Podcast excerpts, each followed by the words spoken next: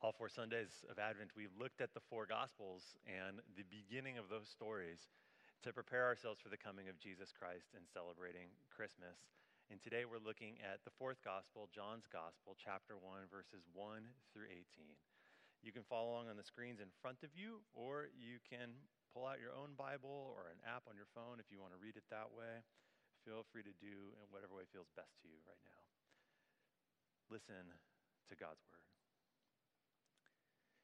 In the beginning was the Word, and the Word was with God, and the Word was God.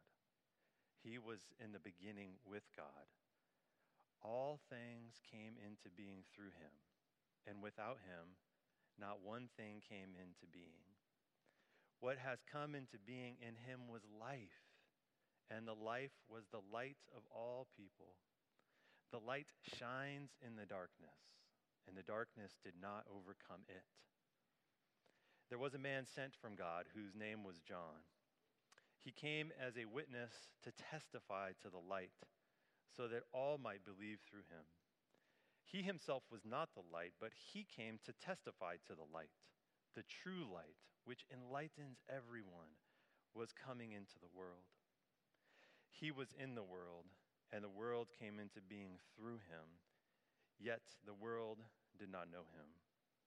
He came to what was his own, and his own people did not accept him. But to all who received him, who believed in his name, he gave power to become children of God, who were born not of blood or of the will of the flesh or of the will of man, but of God. And the Word became flesh and lived among us and we have seen his glory, the glory as of a father's only son, full of grace and truth. John testified to him and cried out, This was he of whom I said, He who comes after me ranks ahead of me because he was before me. From his fullness, we have all received grace upon grace. The law indeed was given through Moses Grace and truth came through Jesus Christ. No one has ever seen God. It is God, the only Son, who is close to the Father's heart, who has made him known. This is the gift of God's Word. Thanks be to God. Join me in a word of prayer. Let's pray together. Gracious God, may the words of my mouth and the meditations of all of our hearts be pleasing and acceptable in thy sight. O Lord, our rock and our Redeemer. In Jesus' name we pray. Amen. Why a fourth gospel? Why does John need to write another gospel? Most scholars think that John wrote his gospel maybe 80, 90, 100 years after Jesus' death. So, a long, long, long time after Jesus was alive, John wrote his gospel. Why another gospel? Certainly, John's community must have had some parts of Matthew, Mark, and Luke. And if they didn't even have the written text, perhaps they had all of the oral traditions and the oral stories that were passed on from generation to generation to generation about Jesus. So, why another gospel? Why write another gospel so many years later? Well, I think you can begin to just get a sense or a clue of why John writes his gospel in this first chapter. Maybe you could feel it a couple of times in some of the sentences that John writes, where John says that he came into the world, but the world did not know him. He came to his own people, but his own people rejected him. Could you feel that just a little bit in that sentence, that there was tension going on? A lot of scholars think that this is precisely why John writes his gospel, because in John's time, so many years after Jesus was alive, there was an incredible amount of tension and infighting within the religious community itself. That the people of God and those who followed after Jesus were fighting amongst each other. The Pharisees had risen to power, and there was a great deal of infighting that was taking place now within the religious community.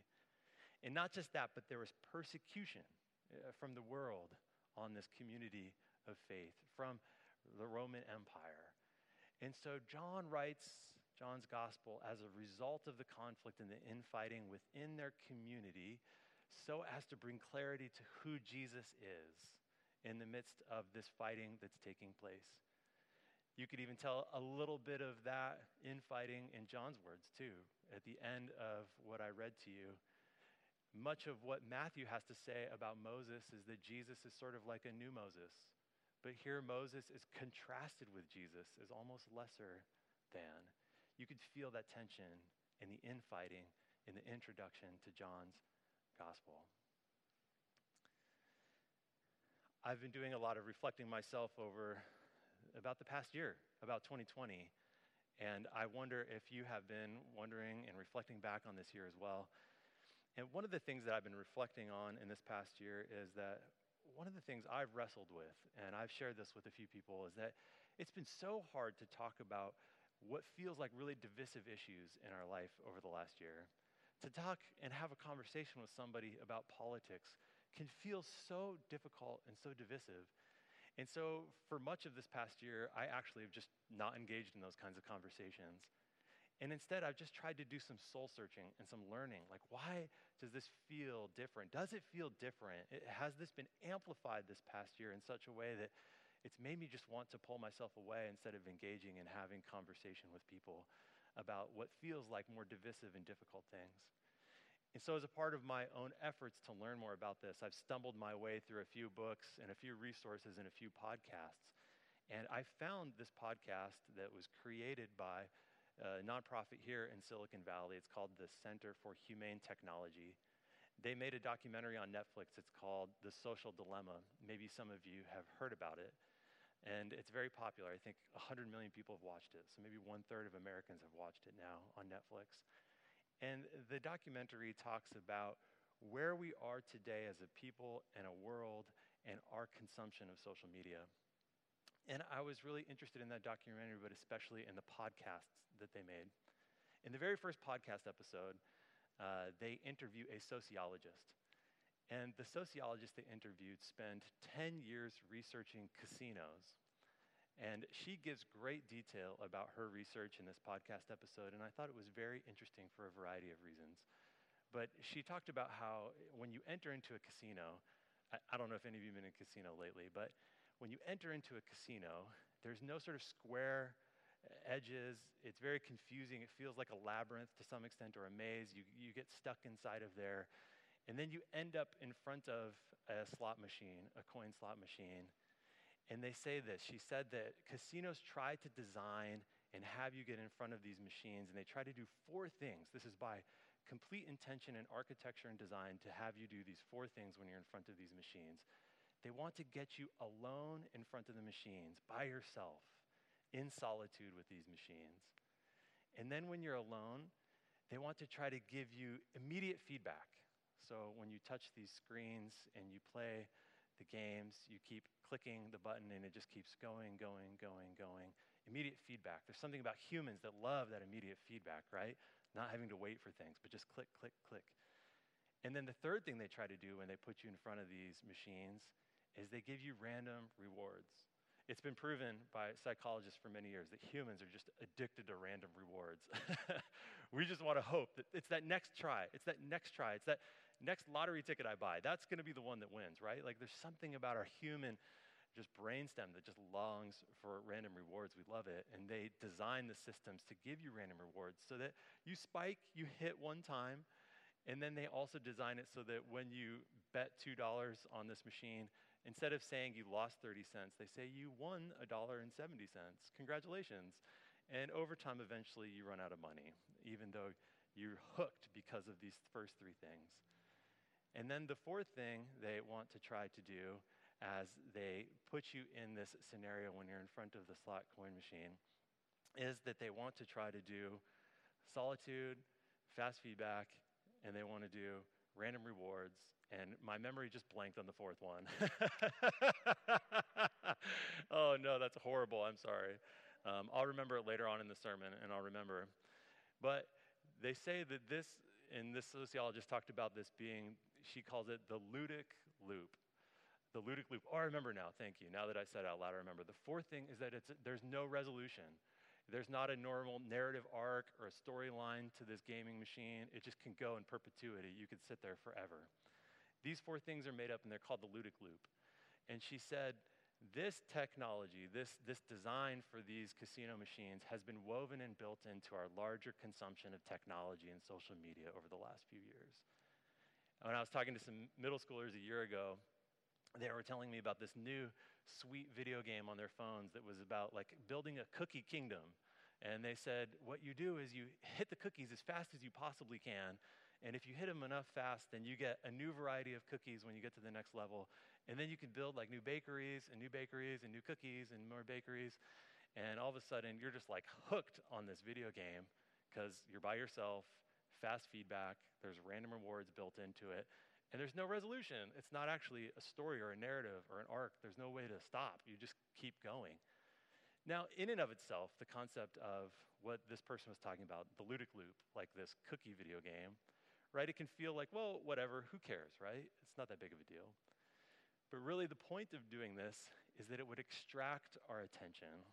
It would extract our human attention using these deep and powerful psychological tools to get us sucked into it and, frankly, get us addicted. And then, once we're addicted and we're sucked in and we had our attention extracted, you know what happens next you know what happens next? We're hit with advertisements, right? And I want to be careful here because, look, our world here in Silicon Valley, like this is our economy. This is how we all make money. And even if we don't make money through this, right, like this is how our economy works. This is the attention economy that we all live in. And once our attention has been extracted, then we're hit with these advertisements. And one thing they said on this podcast and these, these guys said that I thought was also interesting is it's not just they're trying to sell you a product, right? Like if you were to watch something on TV. But once they have your attention, they've extracted it, then they want to exploit and just shift slightly your behaviors, your beliefs, or your biases based on your psychological traits. Just, just slight shifts in those things. This is what they said. And they said that this is so powerful and persuasive that now basically like our behaviors, biases, and beliefs are up to the highest bidder. If somebody has enough money, they can shift these things in humans. Millions, millions, hundreds of millions, billions of people. It's deeply concerning and worrying because I think when I speak about this concept of the ludic loop, I bet you can imagine there is some way that you have engaged with that kind of behavior online, haven't you? maybe right now, you know, and the thing and even the platform that we're using right now to have this worship service has been at times that thing that feels like non resolution and you can be stuck on, right? I think there's deep worries here because it has led to powerful infighting. So much infighting over the last year. And not just infighting, but different people have different kinds of information as a result to what's been shown to them when we've had our attention extracted and exploited. And it's meant that we can barely have conversations with each other. We just go straight to, well, I saw this thing and it said this thing, and I saw this thing and it said this thing. And, and almost it just feels like we have become, frankly, enslaved to misinformation and disinformation in the way that our attention has been extracted and exploited in these ways. And it's deeply worrisome and concerning, especially in the context of then when we go out to try to have relationship with each other, we basically operate from a level of infighting with one another and uh, suspicion of one another and their beliefs and their practices and where they got that information from. It's definitely concerning and worrying to me as I learned about these things. So, why write John's gospel? Why write another gospel some 90 years later after Jesus was alive? Why write it? Well, John writes this letter because of that fighting that's taking place. But John's not writing it to try to prove his point over and against another. John's trying to bring clarity to who Jesus is, and not just Jesus, but God and God's self. Right, think back to verse 1. In the beginning was the Word, and the Word was with God, and the Word was God. God was in the beginning with the Word the eternal word that was always alive, the second person of the triune God, takes on flesh and lives among us. See, within God's own self, there is community. God is community, Father, Son, and Holy Spirit. And as community, God wants to build community with God's people. And not just does God want to build community, but God looks at humanity and sees humanity as worth rescue, as worthy of rescue. And I think there's so much good news here in John chapter 1, right? Because think about for the people there that had all this fighting going on, the worries about persecution, they themselves were being exploited for a variety of different kinds of ways. And Jesus enters into their life not to add to it, not to add to the infighting, frankly, but to bring community to the people of God and to rescue them. Like God's intention and design in community, God's self, is to go and rescue the people of God. And that's what we hear about. Jesus took on flesh and lived among us. And it was in and through him that there is grace upon grace. There's really good news here in John chapter 1. This past week at our session meeting, which is our board of elders here at the church, uh, we meet once a month to discuss a variety of things. And at the end of the year, we reflect back on and we gave thanks to each other for uh, just the different elders in the room who were leaving, who had been serving for three or four years in another case. And we just reflected on that time together.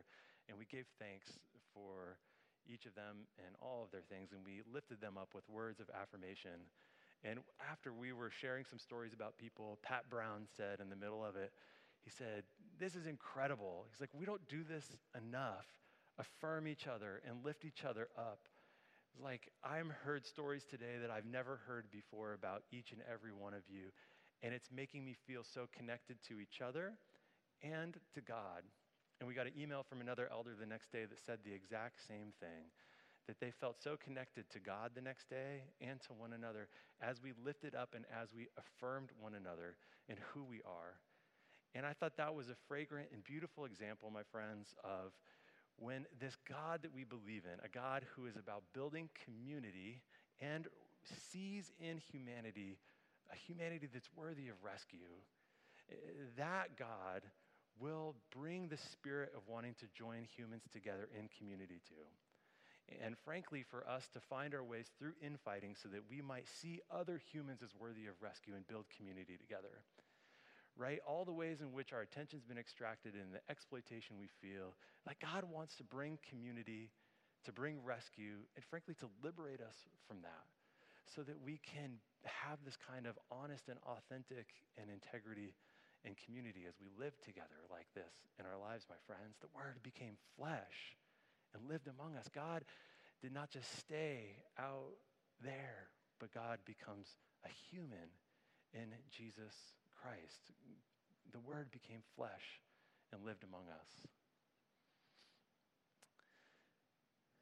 As I've been reflecting on 2020, you know, this past year or two, and obviously there's a lot of ways that I'm worried and I'm concerned about the social media component. But when I reflect on the good things that have happened this last year and the ways in which God has been present in my life, I've been thinking about that verse. The word became flesh and lived among us. And, and as I was talking about it this week with our staff meeting, Kristen Verviniotis was mentioning how she remembers the message version of this verse. And in the message, it says, and the word became flesh, and then God moved into the neighborhood. God moved into the neighborhood. And that's put a whole other framework for me together around on what it means for the God who wants to build community and sees within humanity as worthy of rescue. Because a year ago, I would not have known if God moved into my neighborhood. Just to be honest with you all, I think I myself was probably addicted to a variety of different kinds of technology and different things, and I was pretty absorbed into my own little world. I didn't have much of a mindset for the comings and goings and the people in my own neighborhood. I was just busy doing these things and these things and these things.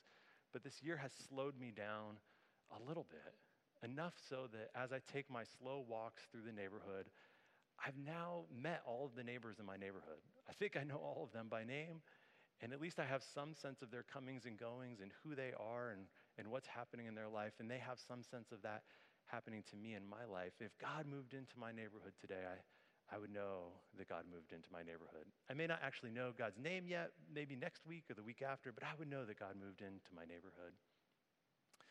And earlier this year, as I've been reflecting on this text, I've been thinking about one of those ways uh, that I've seen God build community and rescue, frankly, through this idea of God moving into the neighborhood happened back in April. In the weeks leading up to the birth of my son, can you remember what April was like? April was a scary time, right? It was right at the beginning of the pandemic. Nobody knew how this thing was transmitted. We were on shelter in place for the first time, not the second time. And you couldn't go anywhere. Family couldn't visit. And we desperately needed help and family to come visit during the time of the birth of a child. And we, had, we didn't know who to turn to, frankly. And one day, a couple of weeks before the birth of my son, I went to my neighbor's house and I knocked on her door and I just talked to her and I said, Hey, here's our like best case scenario plan for the birth of our child, but here's our not so best case scenario for the birth of our child. And if that comes to pass, like I might need to call on somebody to come over and take care of my two year old um, while I'm at the hospital with my wife. Like, would you be willing to do that? You know, I, I had this huge ask of her, and it turned out a few weeks later that we ended up not having the very best case scenario, but the not so best case scenario birth and labor and delivery. And I had to call my neighbor at nine o'clock that night and say, I'm going to the hospital and I need somebody to come over and take care of my two year old tonight. And it turned out the next day that I needed to ask her to do it again and again because my son was in the NICU for a few days and I needed to be at the hospital. And she did it. She came over. It was the first human outside of my family that took care of my daughter. The first human outside of my wife and I that spent the night at my house to take care of my daughter. This incredible woman next door did this for us.